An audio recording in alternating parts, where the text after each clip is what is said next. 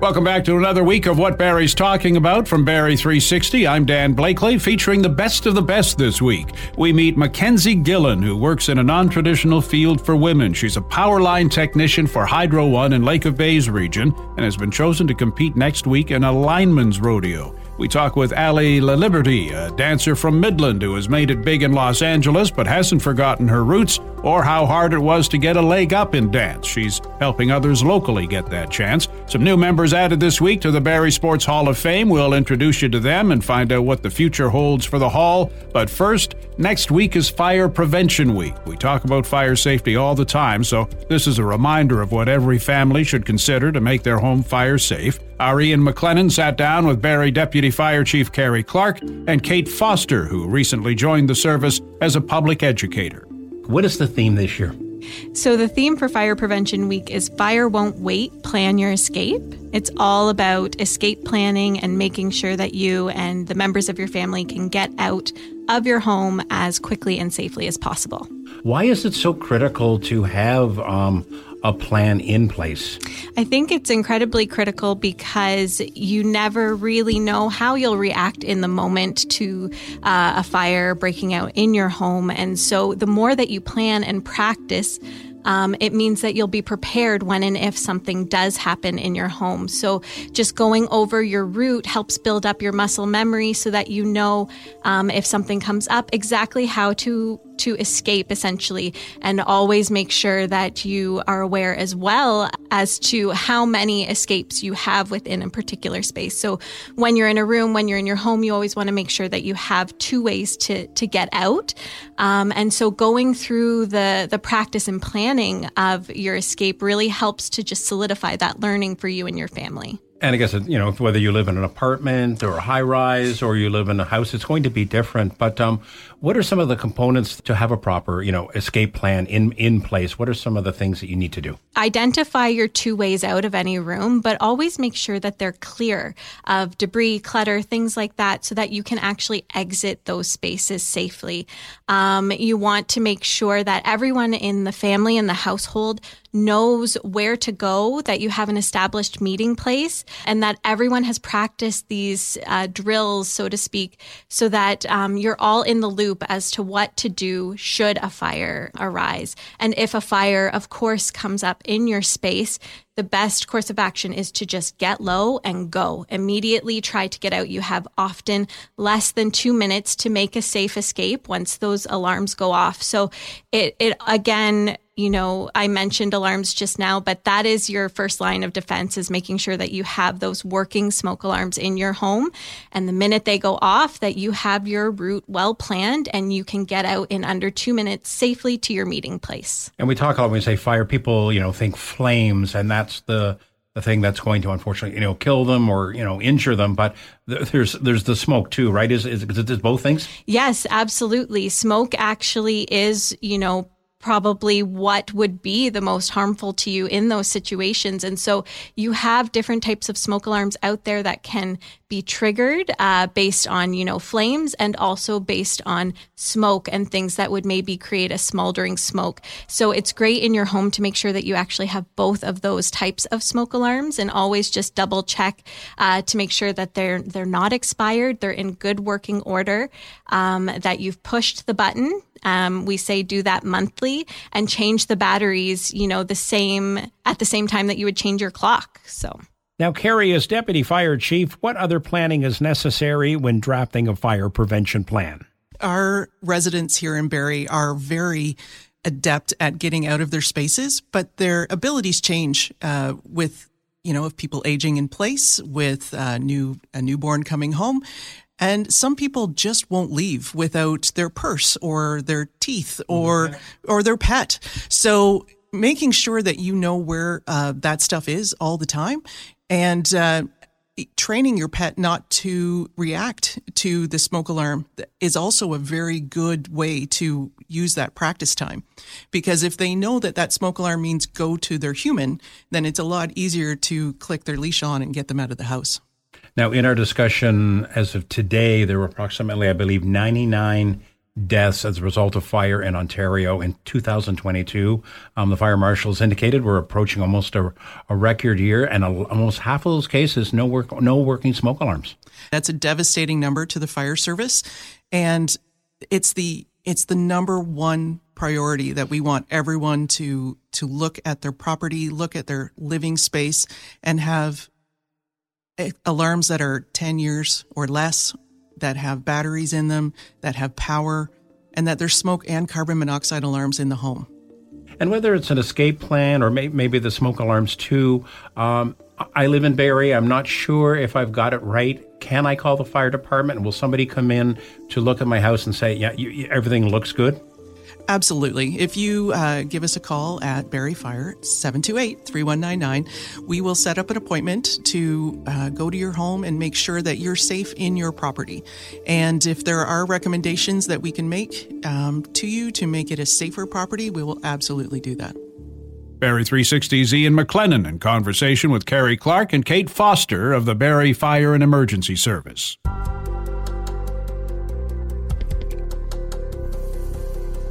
Been there, done that for LaFontaine native Allie Laliberte, who knows all too well the struggles for young dancers, but has also had a taste of the success as a professional dancer in Los Angeles, working with the likes of Drake, Rihanna, Shawn Mendes, Ricky Martin, and more. She's put together a nonprofit called Brass Ring Dance Inc., an organization dedicated to creating safe, inclusive, and accessible dance spaces in small towns of Ontario. Barrie 360's Will Konken did some tap dancing to track her down and find out more. What is Brass Ring Dance and how does it help young dancers? Yeah, so we are a local nonprofit for dancers in small towns of Ontario. We do um, a range of different things. First thing being, we are in the middle of our financial support program, so we assist families with paying for dance fees, whether that be dance tuition, um, competition fees, costumes, just regular dance attire, shoes, all of that. Dance can be extremely expensive, so we try and help families in need. Uh, we also host events, so we do workshops where we had two dance classes, jazz and hip hop at various locations in Midland. Um, and then we also had a seminar, seminar alongside that about disordered eating, dancing, and recovery. So, of course, we want to create safe dance spaces for young dancers, but we also want to tackle kind of some of the bigger issues within dance. And then we just work alongside studios and the community for cultural structural change. For example, one of our goals would be to make um, dance studios and performance stages uh, wheelchair accessible so that it dance is accessible to everyone. So we do anything and everything that has dance in it, really. Yeah, what are the biggest challenges do dancers in rural communities face?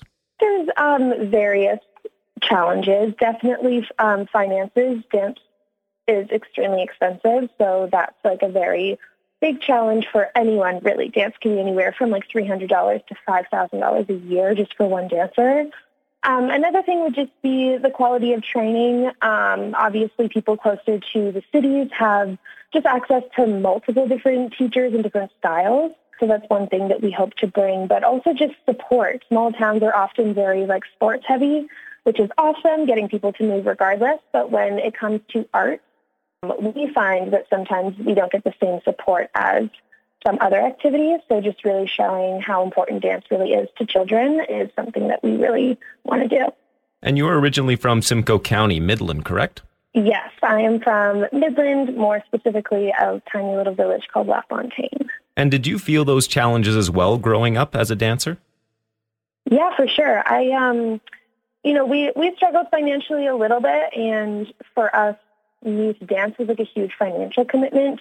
I had to work and pay for any little extra costumes that I wanted. And um, financially, it was just a really big commitment for us. But as soon as I was able to drive, I started going to different teachers um, just to expand my knowledge a little bit more and see what else is out there. So yeah, definitely, definitely felt those challenges. Uh, when did you first launch Brass Ring Dance, and how did you know you you wanted to do this? This was actually an idea that I had um, around April of 2022, so not too long ago. And I was like, oh, I think this would be like a really good um, thing to have for dancers in small towns. Not even really thinking that, you know, I would start it. I was just like, oh, well, maybe there is you know, something like this that I can send to young dancers that I know or or whatever. So I started doing a bit of research.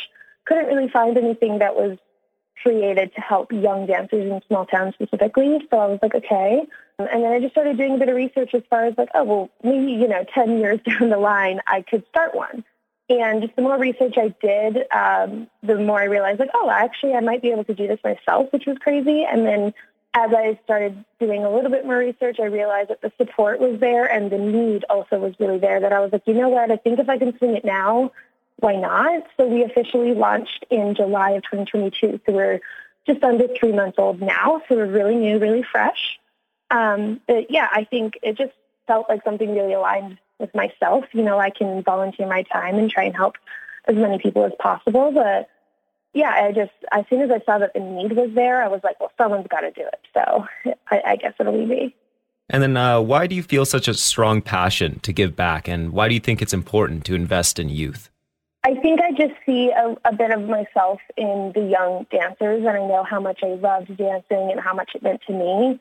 Um, that if I can help someone, you know, stay in this industry or stay in this activity a little bit longer and give them that that love for it or allow them to explore a little bit more i'm just kind of like why why not? Um it's just some, sometimes you you do things where even when i started dancing i was like oh i love this. Like i never want to not do this. This feels right. I love it. It's amazing. And i kind of had that same feeling when i started brass dance. I was like wait i don't ever want to not do this. Like it feels really aligned with who i am. And i just have you know sitting at my computer here doing work on budgets or, you know, press or all the little things, I was like, oh yeah, I love doing this. I love working on it and, and being able to help people is just such a, a cherry on top for that. So if anyone is in need of our services to just reach out, um, we're here for everyone and anyone that, that might need us. Perfect. And can they just go to the brassringdance.com? That's exactly right, yeah. You can also help support Brass Ring Dance with a donation through that website.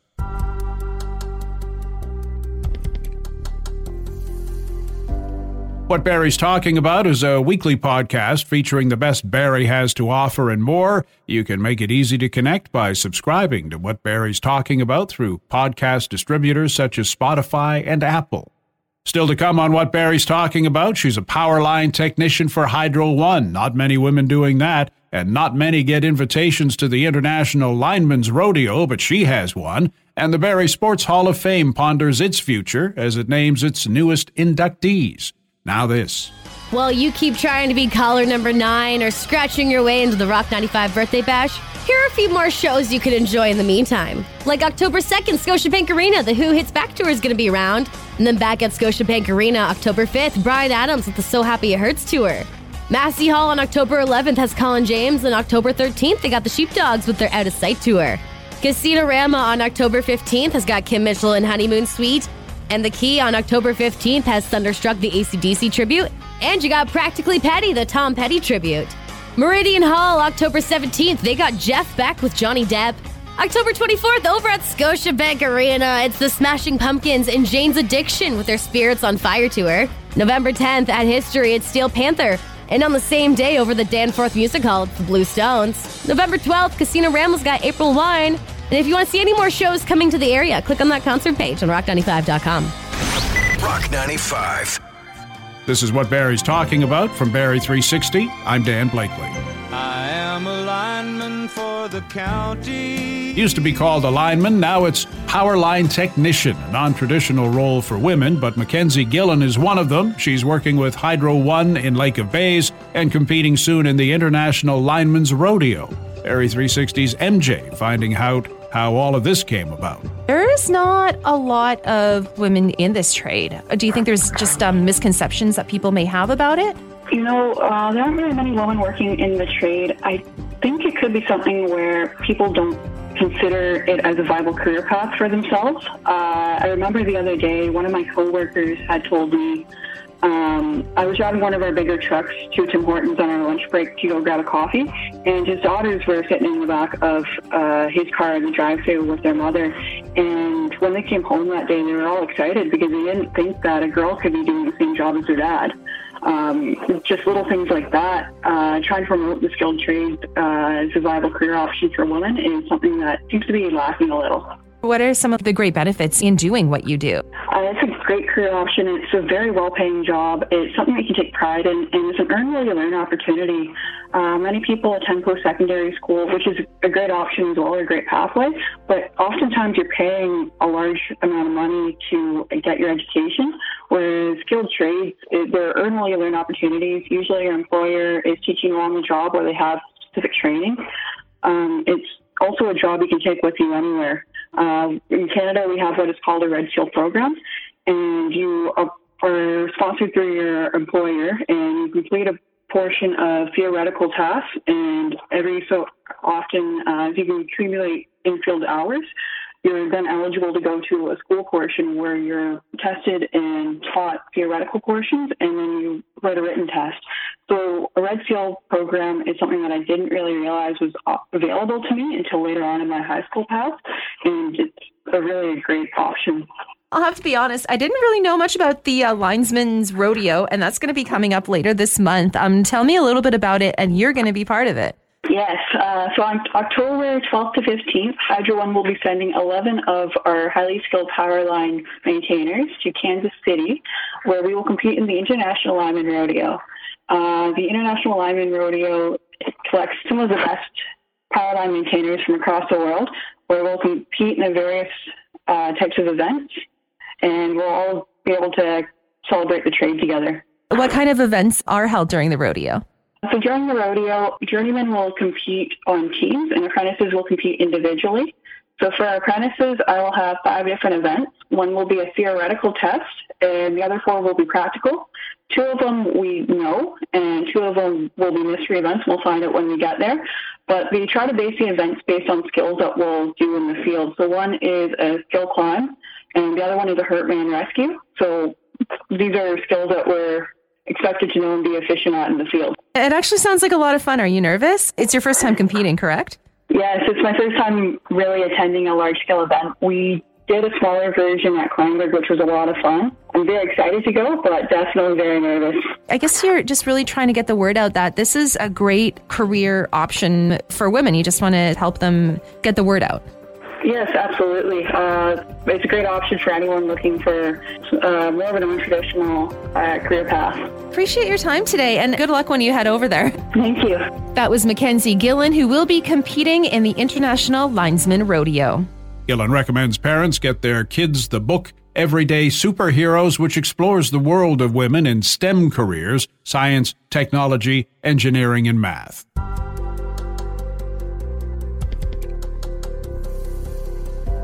The Barrie Sports Hall of Fame inducted the class of 22 this week. More on that in a moment. First, the Hall's chairperson, Tom Ewles, tells our Will Konken Hall directors are pondering the Hall's future, where it might be, and how you might access it.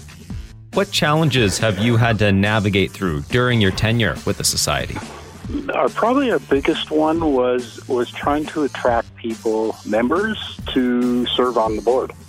And the bigger, the biggest two big things facing us right now is we're presently housed in the, in the Allandale Recreation Center, so we're about a year away of running out of space to um, to have inductees uh, uh, portraits portraits put on the wall and, and, be recognized. That was our form of recognition that we would do a uh, painting. Uh, local artists or artists usually would uh, we'd commission them to paint a picture of them, and then they're displayed at the Allandale Recreation Center. And that's been since 1985, I believe. So there's upwards of 90 portraits there. So it's running out of space. That was the first 30 years. The second 30 years is is the change in clients or change in uh, change in residency here because most of uh, most of the residents uh, are now have come from elsewhere, uh, have moved up to Barrie. Probably what two, three, two thirds or so, three quarters of the population up here is not originally Barrie. Uh, would probably not be originally Barrie residents, and have have moved here, so they're unfamiliar with the sporting history here. But the other one is our community is mobile, so no longer does a, a family maybe. Um, uh, a child will be grown or or born in Barrie and have his minor uh, or sporting experiences here up to a level where he may be uh, uh, classified as an elite or a carded athlete and then moves on to another organization. The family used to live in town and they would return here, but now communities are very mobile and uh, and a lot of people moving from community to community, so it's getting harder and harder to recognize who who is that sporting excellence in town. And uh, the other one is a lot of that generation, the older generation back in the 85s and and uh, the 90s and early 2000s the fellows that used to recognize sporting excellence are now aged and and or unfortunately deceased. So we're losing that history. Uh, we're losing the history of those heroes from bygone years, uh, and we're looking for obviously people to replace them and bring some freshness uh, freshness to our organization. With the COVID pandemic, it definitely threw a curveball for a lot of businesses and organizations. Did you feel like it was good that it was able to make you take a step back and maybe reassess how the Barrie Sports Hall of Fame wants to go forward into the future? I, I think it hurt us in terms of a lot of our a lot of our board members were aged, so we lost three or four members uh, through the pandemic.